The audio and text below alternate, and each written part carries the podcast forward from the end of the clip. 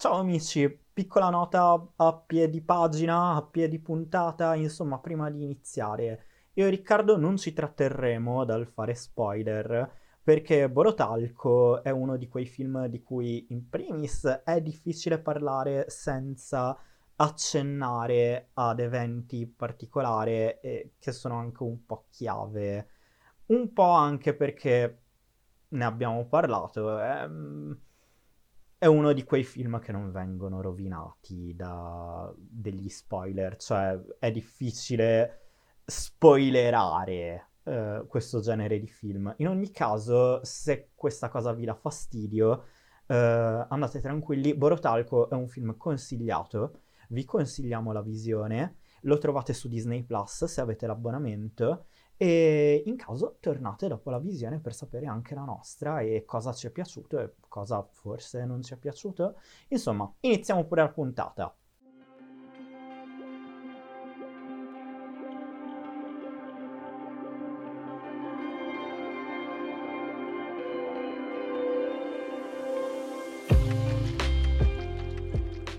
Ciao a tutti amici e benvenuti ad una nuova puntata del mio vicino cinefilo podcast. Speriamo che vi abbia intrattenuto la puntata col mitico Fabrizio in questa settimana di pausa che abbiamo avuto e speriamo che siate freschi e carichi per parlare di un film molto fresco del 1982 di un grandissimo italiano e stiamo parlando di Borotalco di King.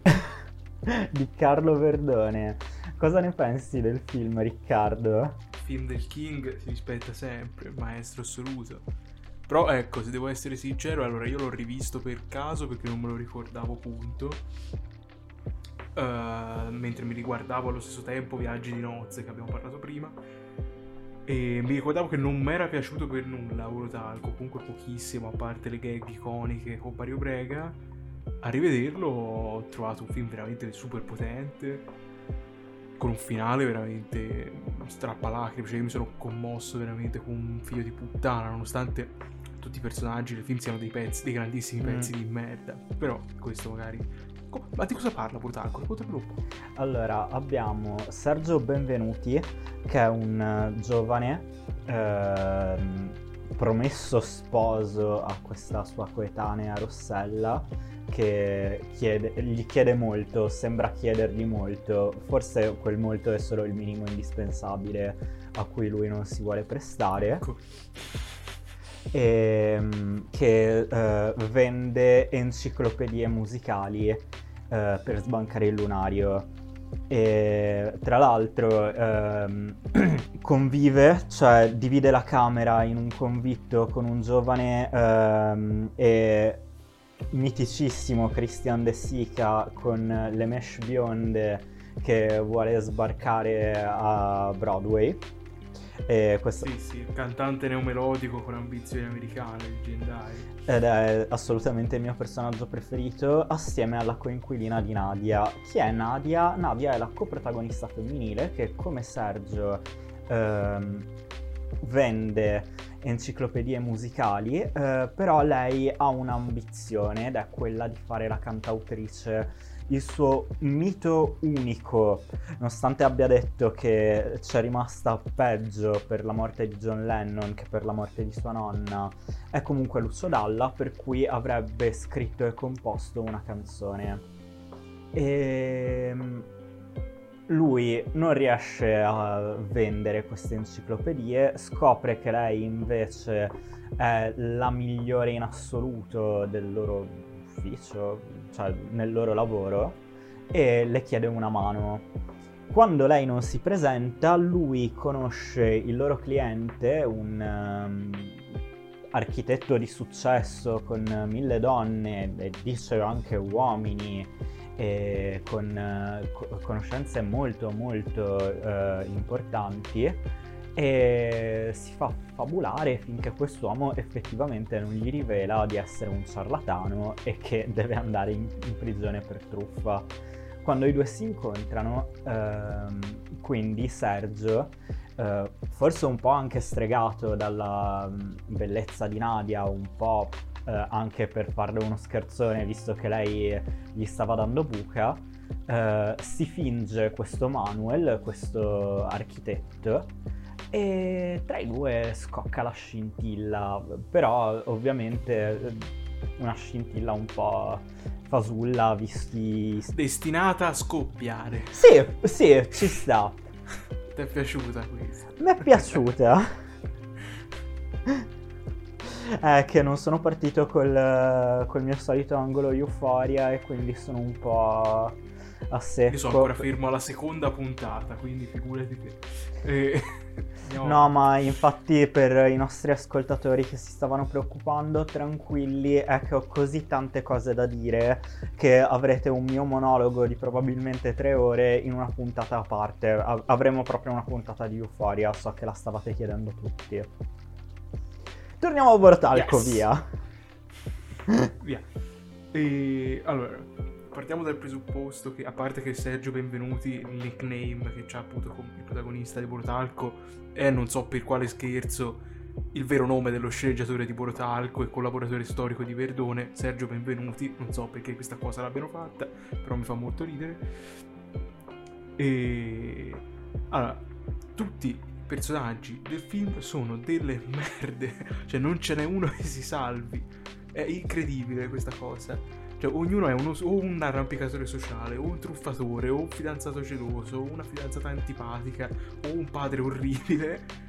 E sono tutti delle merde, ma sono tutti super simpatici. Questa è una cosa incredibile. Pure, pure Lucio Dalla, che non compare mai fisicamente, alla fine è arrivato che era un stronzo perché ruba le canzoni altrui.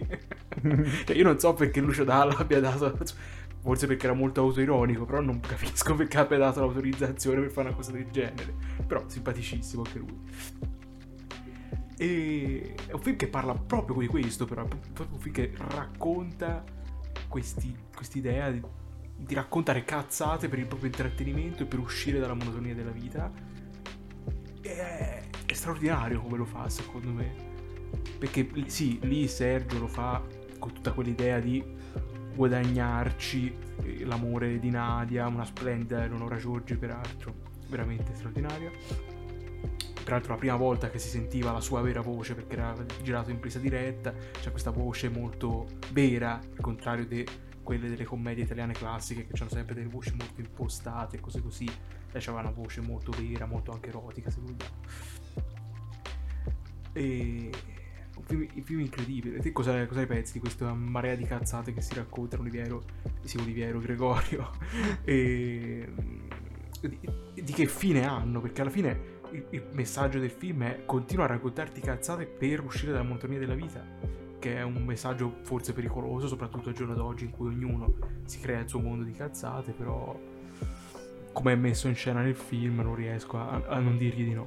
Allora, da un punto di vista morale, per me il film è bocciatissimo, ha un messaggio super sbagliato.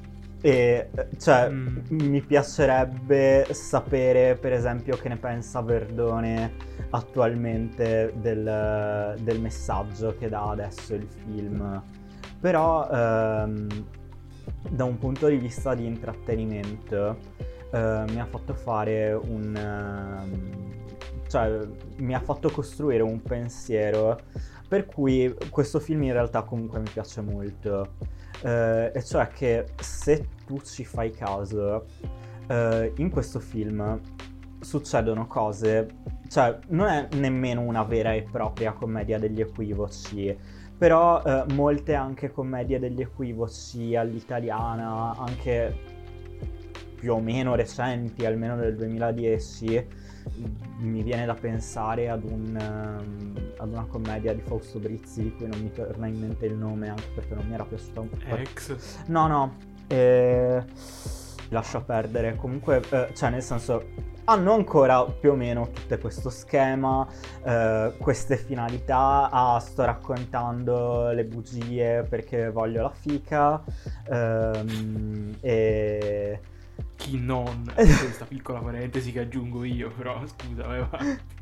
Vabbè, diciamoci le cose come stanno. Abbiamo visto abbastanza film che, cioè, nel senso, se ti riduci come Sergio a raccontare così tante palle che non dici nemmeno il tuo vero nome, cioè, nel senso, sei, sei un vero e proprio sfigato. Mi- Un Chad. Chi lo sa? Ehm, eh, no, però ehm, appunto, cioè a livello proprio di intreccio abbiamo un film che non è minimamente attuale, ma è super figlio dei suoi anni, però anche i film attuali, cioè ancora lo ricordano, magari non questo film nello specifico, ma comunque altre commedie all'italiana di quegli anni e anche tutti i temi di cui parlano in questo film. Cioè, c'è una eh, un'ossessione per l'oroscopo in questo film che a me ha fatto troppo ridere, ma non perché effettivamente le battute facessero ridere, cioè alcune sì, altre un po' meno, ehm, ma perché effettivamente, cioè se tu vai su Instagram, oltre alle- ai culi e alle zinne, vedi solo meme tipo, ehm, ah questa qui è proprio una cosa da ariete, faccio così perché sono uno scorpione, Yas Queen comportati da vergine perché siamo tutti d'accordo con te. E cioè, effettivamente mi è venuto da pensare, cavoli, ci credo che in Italia facciamo ancora film degli anni Ottanta, stiamo ancora ad ossessionarci con, con gli anni Ottanta in generale, ma anche con le cose con cui erano tutti ossessionati negli anni Ottanta, a quanto pare. Vabbè, ma questo secondo me, Gregorio, a parte la, ca- la cosa degli oroscopi che sono sempre stata una cazzata e fanno sempre bene a pigliarli per il culo, però, cioè, secondo me è da implicare al fatto che le nostre commedie sono super, le nostre commedie odierne sono super vecchie, più che Monotalco essere super moderne. No, no, ma non ho mai detto, no, no, l'ho detto, Borotalco è figlio dei Sì, suoi no, anni. appunto, appunto. Monotalco è figlio dei suoi anni e non abbiamo mai provato ad aggiornarlo, è quello. Sì, ecco, quindi... Ma anche Verdone stesso, cioè, non l'ha mai ripetuta questa formula, cioè, sempre, ha sempre cambiato, ha fatto dei film bellissimi, partendo dallo stesso schema, ovvero di rimorchiare fiche, più, fiche di lui, gente più bella di lui, mio fratello assoluto Carlo Verdone, e Maledetto il giorno che ti ho incontrato, Viaggi di nozze, appunto, sempre fatto versioni più moderne del, del film precedente, siamo noi che siamo rimasti 3000 anni indietro. Mm. Sì, sì, sono, sono completamente d'accordo, però boh, comunque mi ha fatto ehm, strappare un sorriso questo discorso del tipo, cavoli, ho visto un film degli anni 80, ma a ripensarci forse ho visto anche un film del 2010. Un, un sorriso dolce amaro. Vabbè, ma anche i temi che tratta, comunque, come ho detto prima, mh, nella creazione del proprio mondo attraverso le cazzate, se vuoi, anche quello è un tema assolutamente moderno. Soprattutto ora con i social e tutto, Sì, è, è sempre una, una, una modernità allucinante. Forse più ora di quando è uscito, perché alla fine, cioè lì funzionava la gag solo perché c'era un cretino che aveva rubato un appartamento a uno, a un ladro, e e fingeva di essere lui, cioè era qui tutta la gag. Qui è già più facile fregare la gente. Mm. Ora c'è anche Tinder Swindler su Netflix, l'ha dimostrato. Quindi, quindi quello. Sono d'accordo comunque con te che il messaggio ovviamente sia, se vuoi, immorale, però comunque...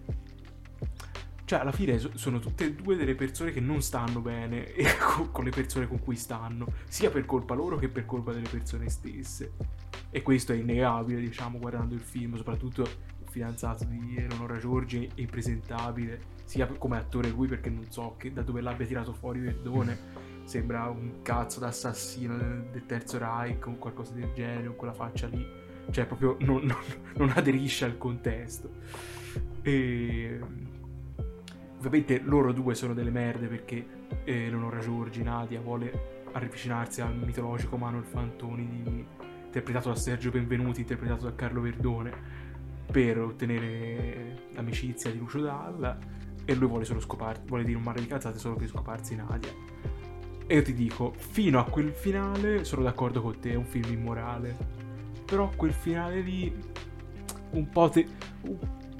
è troppo tenero per farmi dire effettivamente, però sono delle merde, ma, ma se lo meritano un po' d'amore, dai, se la sono meritata.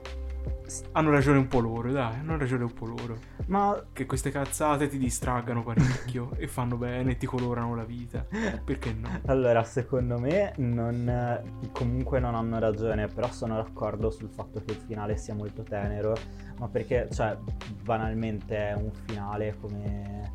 ehm, non mi ricordo se era tempi moderni di Charlie Chaplin, cioè alla fine si prendono per mano, vanno verso eh, il tramonto, ah sì, spoiler alert, cioè pa- si mettono assieme, lei scopre le bugie di lui, però a, a una certa comunque si dice, boh ma mi rendeva felice e lo perdona. Te sei sicuro si mettono insieme perché secondo me scopano e basta, diventano tipo amanti. Mm, può essere. Questa, io faccio, io non mi faccio le teorie sulle cazzate di Spider-Man, io faccio le teorie sui film di Verdone. secondo me, secondo me Carlo per, eh, Sergio Benvenuti e lei diventano amanti e si intrallazzano raccontandosi cazzate nei momenti in cui si incontrano. È tipo ultimo tango a Parigi. Sperando non con lo stesso finale. No, ora questo non lo so. Di, di sicuro Marlon Brando in Ultimo Tango a Parigi e Carlo Verdone negli anni Ottanta avevano gli stessi capelli, quello è innegabile. Carlo Verdone adesso vorrebbe avere i capelli che Marlon Brando aveva alla sua età. Vabbè, Carlo Verdone ora ha gli stessi capelli che aveva 30 anni fa, cioè è sempre stato purtroppo un nuovo sodo. Però un King uguale. Ah. Ecco. E niente, a fa, a me la cosa che mi fa più ridere di tutti comunque è la cazzata di Lucio Dalla che è lì solo per, dire, per essere il merda finale del film. Questa... Però te non compare mai, cioè te lo mettano nei titoli di testa, ma lui non compare mai, c'è tipo un, due secondi, un frame di repertorio di chissà che concerto, ma che cazzo è? Però c'è da dire che quello che ha fatto la sua voce aveva la voce uguale identica. No, ma la voce penso sia lui. Allora, eh, sì, può essere, però nel caso non fosse lui un bravissimo doppiatore, un bravissimo imitatore. Il miglior Lucio Dalla dai tempi di Lucio Dalla. Esattamente. sì, sì, sì, sì. Tra l'altro, ecco, ha questa cazzata che secondo me l'ha strecciata veramente troppo all'inizio. Che c'è no, tutto quel montaggio alternato di ritualità fra le due coppie che si incontrano e ti vuole far creare no, quella, quell'idea falsa un po' alla, al montaggio del silenzio degli innocenti uh, che mm, eh, Carlo Verdone sta andando a prendere Eleonora Giorgi a inizio film in realtà sono due coppie distinte però fanno veramente t- tutte le cose uguali pure il, il, numero di volte che suonano il clacson è proprio una cazzata però fa ridere. Sì, tra l'altro con uh, que- eh, quella cosa eh, che sia eh, Verdone che la Giorgi si mettono il borotalco ai piedi, che era una cosa che non avevo mai visto fare prima. Ah, guarda, nemmeno io, quindi non so se sia una cosa pratica o no, non ho mai osato chiedere. Peraltro, comunque, bellissim- bellissima te- sequenza iniziale, appunto, del montaggio alternato fra loro due che, che si preparano, molto, molto bella. Mm. Che, che poi... comunque è sempre dissacrante Verdone quando voleva. Sempre a proposito di Borotalco, io a vederlo così usato all'inizio mi aspettavo che effettivamente avesse un ritorno nel film e quindi ci fosse un motivo per, eh, per cui fosse chiamato in quel modo. Invece niente, era un red herring. È vero, che, è vero che perché si chiama Borotalco? L'ho cercato e cioè è una motivazione che ci sta, però sono comunque deluso. Il motivo è che uh, Verdone e la Giorgi stavano parlando appunto di come si dovesse chiamare il film, quindi nemmeno Verdone e Benvenuti, il suo sceneggiatore. Verdone è l'attrice che evidentemente si voleva scopare esattamente come il suo personaggio. E... esatto e mm, niente, il film si chiama Borotalco perché voleva che venisse recepito dal pubblico leggero come una nuvola. Va bene, Verdone, solite cazzate, mio fratello, assoluto. Veramente un paraculo. Vabbè. Però comunque, ecco, a parte tutte le cazzate su Dick e Verdone, ovviamente si vuole scopare in questo mondo e quell'altro. Però, uno, tutte le attrici con cui ci hanno lavorato spesso anche ci ritornano e dicono che sia un vero gentleman, sia un, una persona di una bontà incredibile. Ma oltretutto, cioè, i personaggi che scrive lui, soprattutto a quei tempi, erano impossibili. Cioè, Leonora Giorgi è super indipendente, fa un sacco di discorsi moderni pure ora. Mm-hmm. Certe volte veramente un po' troppo diretti al punto, però comunque ok. E veramente, veramente, anche lì la modernità si sente tutta, a livello di struttura narrativa e tutto è veramente troppo spezzettato, poi anche a livello vis- puramente visivo non è che rega più di tanto, al contrario di altri film di Verdone, però, però è veramente, veramente un film che andrebbe rivisto molto più, molto più spesso di quanto gli si dà credito. Mm. Tratto te era la prima volta che lo vedevi sì. e ti è piaciuto molto. Sì, mi è piaciuto abbastanza, sì. Ok, ok. E infatti eh, io qui lo chiederei al pubblico se volete sentirci parlare magari anche di più, magari anche meglio di altri film di Verdone, fatecelo sapere. I'm down for it. Anch'io, io succhierei il cazzo a Verdone in questo momento, questa è un'altra questione. e... No, vabbè, era per dire una cosa. Riccardo, e... vai for Verdone. No, no, io tutto, tutto per quell'uomo. L'ultimo grande regista italiano vivente, tipo. Grazie amici per averci ascoltato, vi ricordo di iscrivervi al canale se non vi siete ancora iscritti, eh, se ci state ascoltando su YouTube.